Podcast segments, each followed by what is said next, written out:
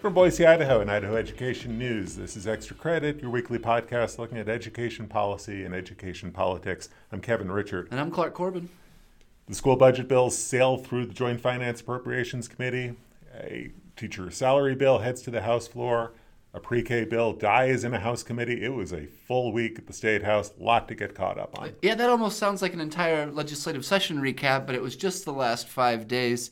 Let's start at the beginning of the week, Kevin the public school budgets the largest expense every year uh, to the state of Idaho's general fund. We were both there. You were the lead reporter.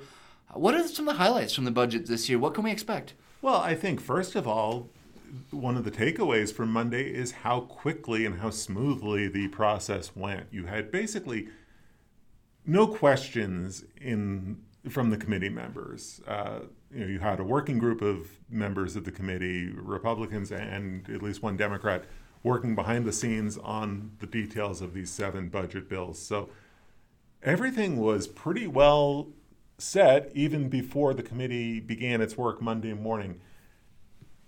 The bottom line numbers these budgets taken together would increase public school spending by about $110 million. And that translates to about a 6.1% increase. And there are definitely some areas that, that come out ahead in this budget proposal. Uh, Governor Little gets a, a big policy win, a big political win. Uh, the committee decided to double the budget for early literacy and uh, for helping at risk uh, students. That budget would go from $13 million to $26 million. And that's a topic I, I want us to get back to uh, later on in the podcast. Superintendent Sherri Ybarra and members of the committee uh, got a win as well. They, uh, the committee voted to put about $14 million of additional funding into operational spending or discretionary spending, depending on which term you want to use. This is money school districts can use.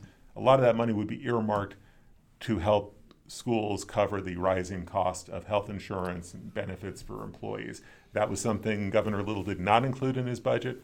Superintendent Ybarra included it in her budget. Several members of the committee were really adamant about making sure that that got funded. So those are those are a couple of the big things. The career ladder. This it feels like it almost goes without saying at this point because the career ladder has, you know, had such widespread support in the state house the past couple of years. Year five of the career ladder would be funded in this uh, budget request, so we're talking about another forty-nine million dollars. Yep, funded in full. Going going into that. Uh, there would be some raises for administrators, for classified staff. Uh, there would be funding for this first year of the master uh, educator premiums. Uh, the committee decided to put about $7 million into it, but you know, really, it's a crapshoot. Nobody really knows exactly how much this is going to cost. Nobody really knows exactly how many uh, teachers are going to apply and qualify for the premiums, but there is money there with the idea that you might see more money put in down the road uh, m- money taken out of reserves if needed to, to cover the rest. So those are some of the highlights. And now all seven of these budget bills go to the House and Senate for a vote. We've seen it before. Appropriations bills can get voted down on the floor. We saw, you know, you know, we saw a, an appropriations bill voted down on the House floor just last year over the fight over the reading test. So it does happen. It just doesn't happen very often. Right. So for these bills to pass out of the committee and to pass out of the committee unanimously, all seven of the budget bills passed unanimously, that gives you a sense that, uh, barring something really unforeseen, a really dramatic turn of events, uh, these budget bills are are greased at this point for passage. Yeah, I think the overall uh, numbers looking at a 6.1% increase over current year spending. As things stand now, uh, that's about $110 million more than the current budget year. Uh, looking at $1.9 billion overall general fund spending for public education. And yeah, the biggest components of that were the uh, career ladder, the fifth year of raises under the career ladder, the literacy initiative, the discretionary spending initiative. But stay tuned. Uh, even though these budgets passed, we're going to get a little bit into the weeds here just for a moment, if you'll bear with us. We may hear a little bit more from these budgets. Two more proposals, not funded yet, making their way through the legislature, potentially could be funded, right? Right. So this is where uh, one of my favorite legislative uh, phrases comes into play the, the trailer bill. And this is You're a happened- trailer bill guy. I'm a radiator cap guy Yeah, myself. but radiator explain cap the, trailer. You explain know. the trailer bill though. What that means. So what this means is that after the budget committee finishes its work, uh, they could come back at a later date and run another spending bill, a follow-up bill, a trailer bill. Mm-hmm. Uh, and you could definitely see that happening in, in public education this year. Two things I'm looking Uh, at. And, on a couple of bills, and you were in the committees on Wednesday when both of these bills came up. Uh, we're talking about more money for teacher salaries and more money perhaps for mastery based education. Give us the rundown of what happened in those uh, education committees on Wednesday. Yeah, it gets a little confusing. Don't confuse this with the career ladder. That uh, has the funding in place. Governor Brad Little, who kicked off his State of the State address in January, saying he wanted to raise beginning teacher salaries specifically above and beyond what the career ladder would do. So he has a bill uh, that just passed out of House Education this week. Uh, is waiting on the floor for a Yeah. vote as we speak. Uh, could come up early next week. But his bill would raise starting teacher salaries in Idaho up to $40,000 over the next two years. A little bit different approach. Initially, he wanted to spend something like $11.8 million, do it all uh, in one fell swoop. This year, because of budget constraints, specifically the revenue withholding issue and a lot of caution around the state budget, decided to break that up into two years. I think this year's uh, proposal would be just something like maybe $3.8 million, and then the, the balance of it would come next year. That would actually raise beginning teacher salaries for the first three rungs on the career ladder within the residency rung of the career ladder. And uh, just the mechanics of that, real simply, are so that you wouldn't raise the bare minimum teacher salary to $40,000 a year and then have it drop below that Pay for cut, years sec- two right. and three. So it, it's making sure that nobody would get a decrease. That passed out of House Education, heading to the floor, seems to have some por- su- support. So that is one area where you could maybe potentially see JFAC add another $3.8 million in a trailer bill if uh, Governor Little's salary bill passes both the House and the Senate. Right. Looks like the chances for that are fairly decent. Now, mastery is a little bit different situation, although that bill also passed out of uh, committee a, a bill to expand the mastery program. And this really does get to be in the weeds because we're talking about a policy bill and, and a, a spending bill that's uh, kind of a separate element. Yeah, and then yeah, and this is kind of areas where legislators pay close attention, policy bills and budget bills, and how they inform each other and interact. Uh, but Superintendent of Public Instruction Sherri Ybarra is pushing a bill to lift the cap on the state's mastery-based education incubator program, kind of a pilot program. Right. It's capped at I want to say 20 school districts or charters. Yeah, charters. 19 or 20 right now. incubators, that sounds about right. Uh, Superintendent Ybarra would like to lift the cap. Uh, and so her bill to lift the cap to make it so that more school districts, so there's no limit, so that more school districts and charters could opt in to the, uh, there's an acronym, I want to say it's IMN, the Idaho Mastery Education Network. Yeah. Um, so her bill would lift that cap so that any school district or charter who wanted to participate could join the network, uh, could partner up with the peers already in the network, maybe exchange some professional development, uh, training, uh, some ideas on best practices, that sort of thing. There's also a companion funding request. Superintendent Ybarra had sought, I want to say $1.4 million in new spending uh, to help provide some funding assistance if the cap is lifted. Now, Here's where it gets complicated. Senate Education voted to advance the bill to lift the cap, but some of the budget writers on Senate Education said ask Superintendent Ybarra if she would still feel good about her bill passing if there was no guarantee of supplemental state funding, or not even supplemental state funding, but a trailer bill uh, to Right. support her $1.4 million. Superintendent Ybarra seemed to say, yeah, that, that'd be great. Uh, what we're looking for is to get more schools involved, to promote mastery. Uh, stay tuned, we'll see what happens on the funding. And so that may or may not receive funding if the bill advances, but the bill even advancing out of committee was yet another victory uh, for Superintendent Ybarra this week because a similar bill last year failed in the Senate Education Right. Committee. So she's gotten more support, won more support for the idea of mastery, uh, and she's gotten her bill farther um, than she has in the past. So uh, got to chalk that up to an, another political victory for Superintendent Ybarra, Right. Regardless of the funding. And, and the funding, I think, is a more difficult uh, hurdle to overcome this year because, as we've talked about uh, several times in, in this podcast over the past few weeks, there's just a lot of nervousness at the state house about revenue flow, about uh, income tax collections, personal income tax collections coming in well below mm-hmm. projections, mm-hmm. and what that means in terms of available funding.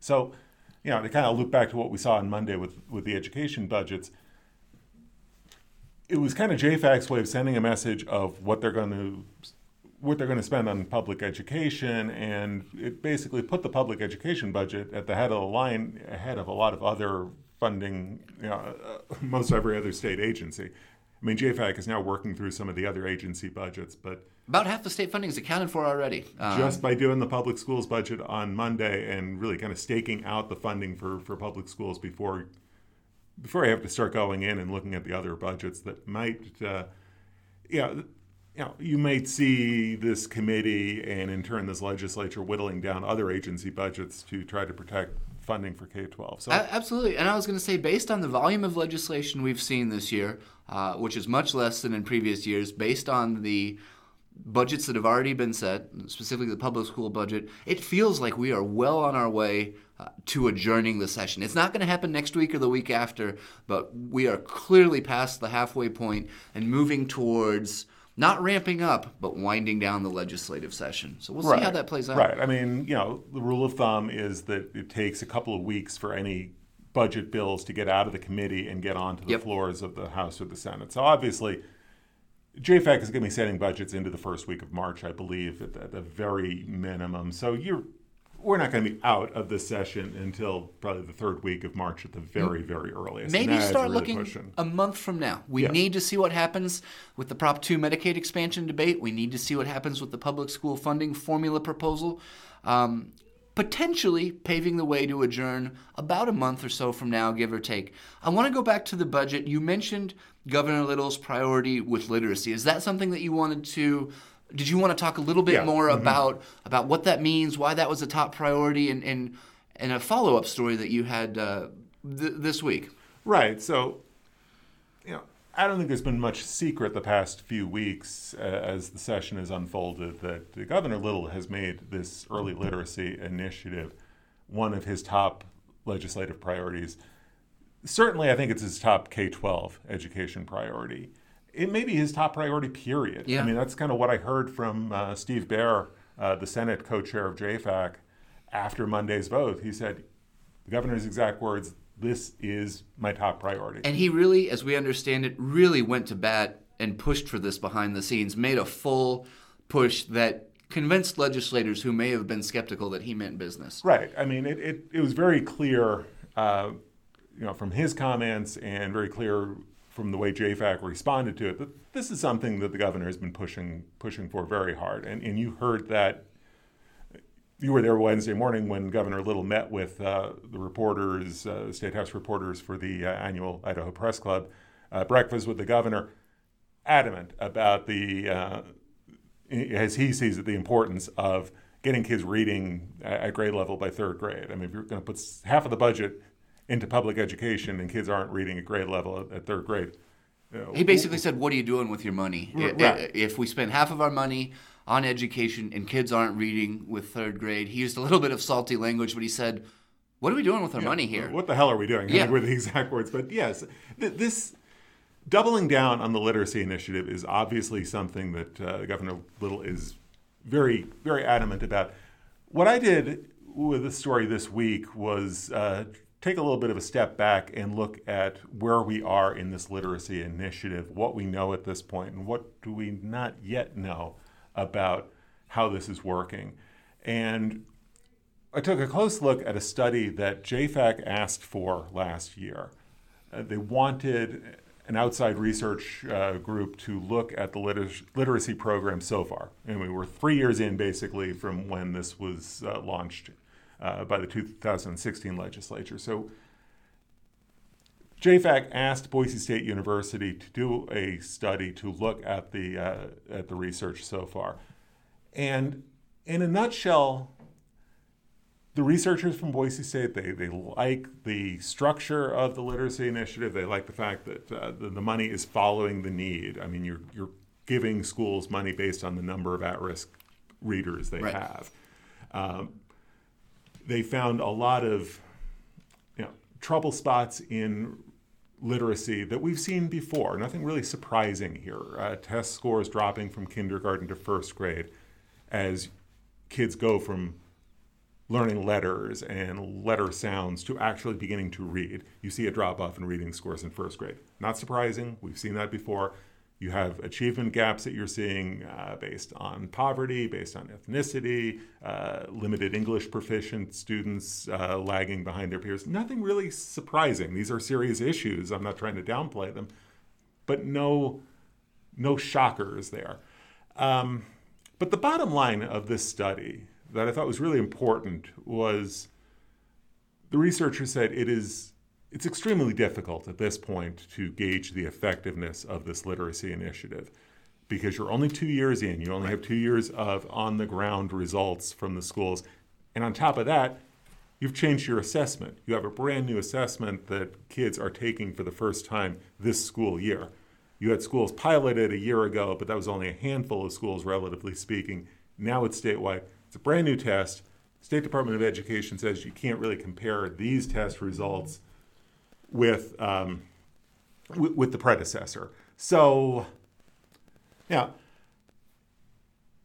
I, I, was I thought it was really important to look at this study and to to you know look at the study in context. I I sat down and talked to the governor's education aide, Greg Wilson, on Wednesday to just sort of get a sense of how they viewed the, the how they viewed that study. And the takeaway that I got talking to him is that Governor Little recognizes, yeah, it's too early to tell exactly how this is all going. But the governor likes a lot of what he's seeing. The pilot uh, schools seem to like the, the new reading test. He likes what he's seeing in the classrooms. He likes the money is going into staffing where you need it.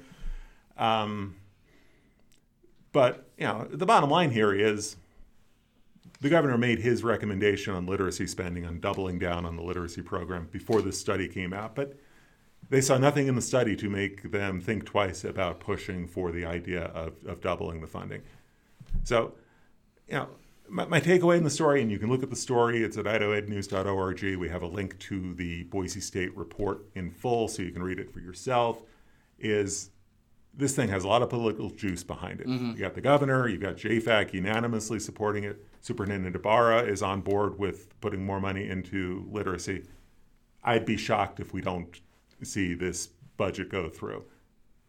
But you know, we're you know, we're in the middle of an experiment. We're in the middle of a program that is only a couple of years in. It's really hard to gauge how it's going when you're trying to look at reading skills from kindergarten through third grade. That's a four-year window. Right.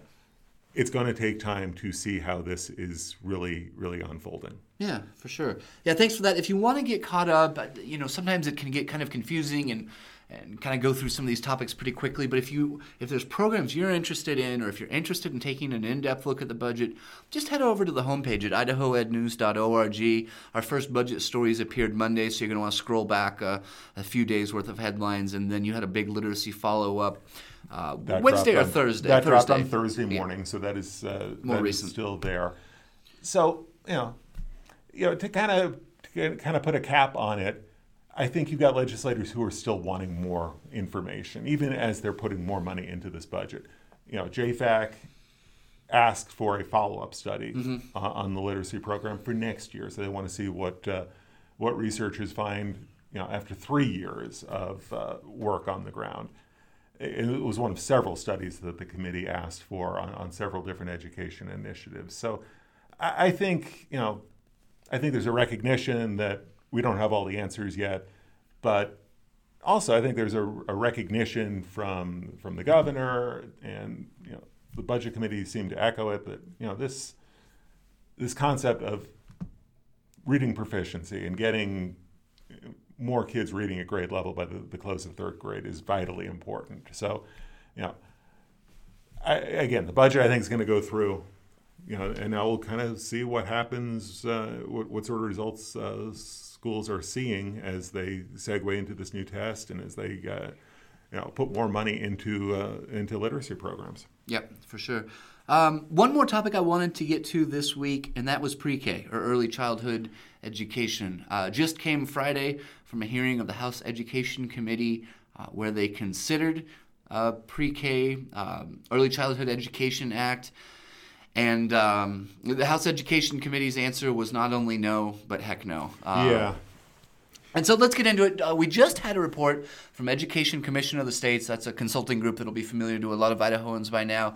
Uh, that said that Idaho is now just one of four states uh, that does not have state-funded uh, pre-K or preschool programs uh, going right now. That report just came out, and Idaho pre-K and early childhood advocates got together a bill. Uh, it was pushed by Representative Paul Amador, a Republican from Coeur d'Alene and uh, Idaho Business for Education President Rod Grammer, uh, Idaho Association for the Education of Young Children. Uh, Beth Oppenheimer was also involved in mm-hmm. this push. Uh, they had an introductory hearing on Friday, but the House Education Committee emphatically blocked the introduction of that bill to the point that it not only kills the proposal for the year, but I, I feel like the way it went dealt a serious blow to early childhood education advocates in Idaho, and, and, and we can kind of get into why that might be. Well, I think what it shows is just how far away uh, early childhood ad- advocates are from making any kind of traction at the state house. You know, this is an introductory hearing. Most of the time, those are routine. Most of the time, those only take a couple of minutes. It's kind of a formality. They're, they're a pro forma exercise. It's okay, let's let the bill get introduced, let's get it printed, let's get it online so that Idahoans can take a look at it, so they can, you know, so you can come back at a later date and have a full hearing. This didn't even get introduced, and the vote wasn't even that close. No, it was overwhelming no vote. Um, and you just had, you know, clearly, as I read your your account from from the hearing on Friday, you had you know lawmakers who were just dug in, who were just dead set against the the concept of expanding into pre-K in any form. Yeah, a couple of things happened. Um, it's several times during the introductory hearing, legislators tried to cut off the introduction and said, "You're going too long. You're getting into the weeds." And uh, it, and it did go for half an hour. And like you said, you know, just by way of context, the Senate Education Committee has introduced uh, something like three or five bills in just a matter of moments. Uh, so very quickly, rapid fire. Uh, the advocates for this bill spent about a half hour, and that clearly irked some legislators on the House Ed Committee. Meanwhile, others, including Boise Democrat Steve Berch, said, "You can't sit here and tell me that we have time to deal with bills addressing daylight saving time, and we can't have a serious, thoughtful conversation about pre K. He basically said this was shameful. And, you know, when he was making that point, House Education Committee Chairman Lance Clow tried to interrupt him and cut him off. And he said, That's exactly the point I'm making. Mm-hmm. And, and so I don't know. And at one point, Representative Barbara Ehardt, a uh, Republican from Idaho Falls, she referenced some PTA testimony from earlier talking about how early childhood programs can use sort of structure around ideas of play to help introduce a foundation for learning. Uh, that upset Representative Ehardt. She said, Why in the world would we spend state funds uh, to teach four year olds how to play when they should already know darn good and well how to play? Uh, Representative Gayann DeMordaunt is the actual one who led the effort to kill the bill to block its introduction. And, she talked about the, the revenue picture, about the amount of money that the state is spending on teacher raises, and said, with the budget constraints and budget uncertainty, we can't do this this year, maybe in future years.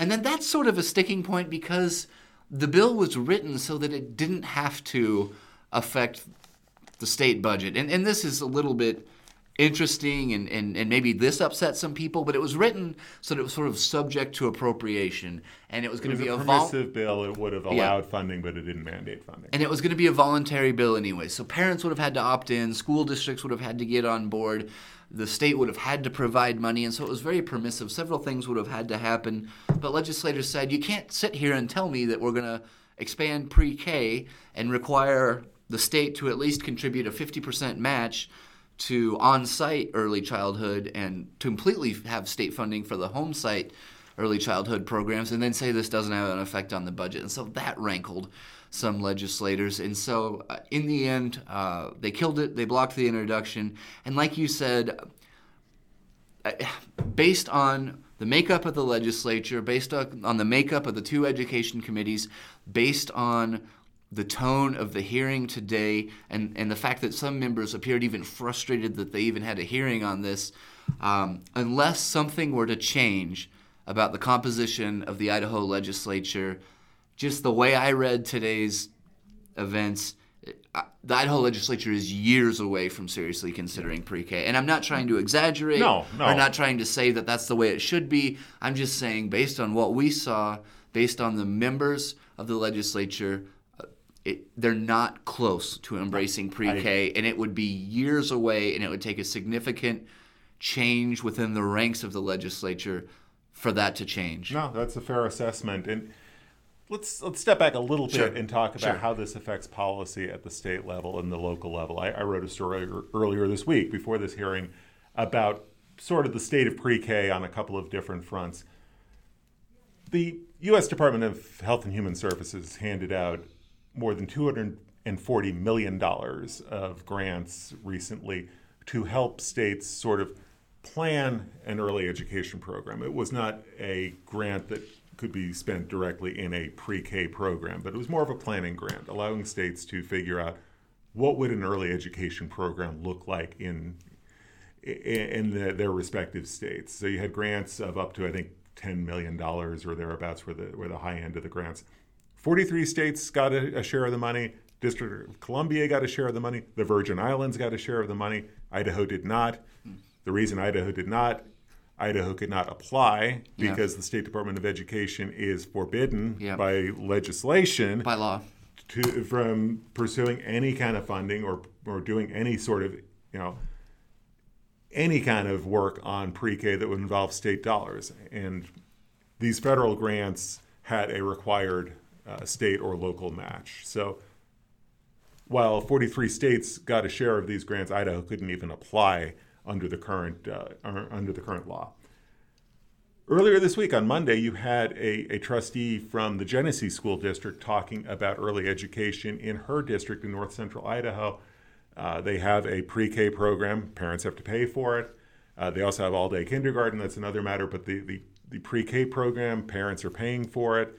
Um, they're, they're trying to break even as a district. They're trying to uh, make sure that the payments uh, are are, covering the costs. At, at some point, they do waive costs for some kids because you know if a kid's at risk, they want to get them into the program.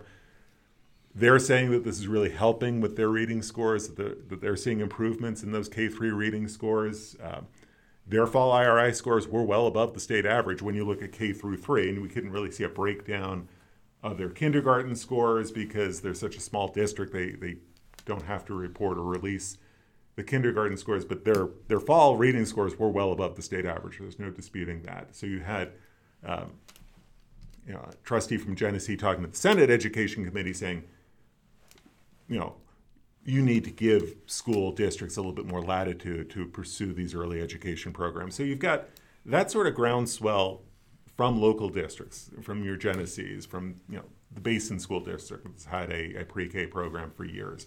Boise is an, has an experimental program going. Caldwell has one going.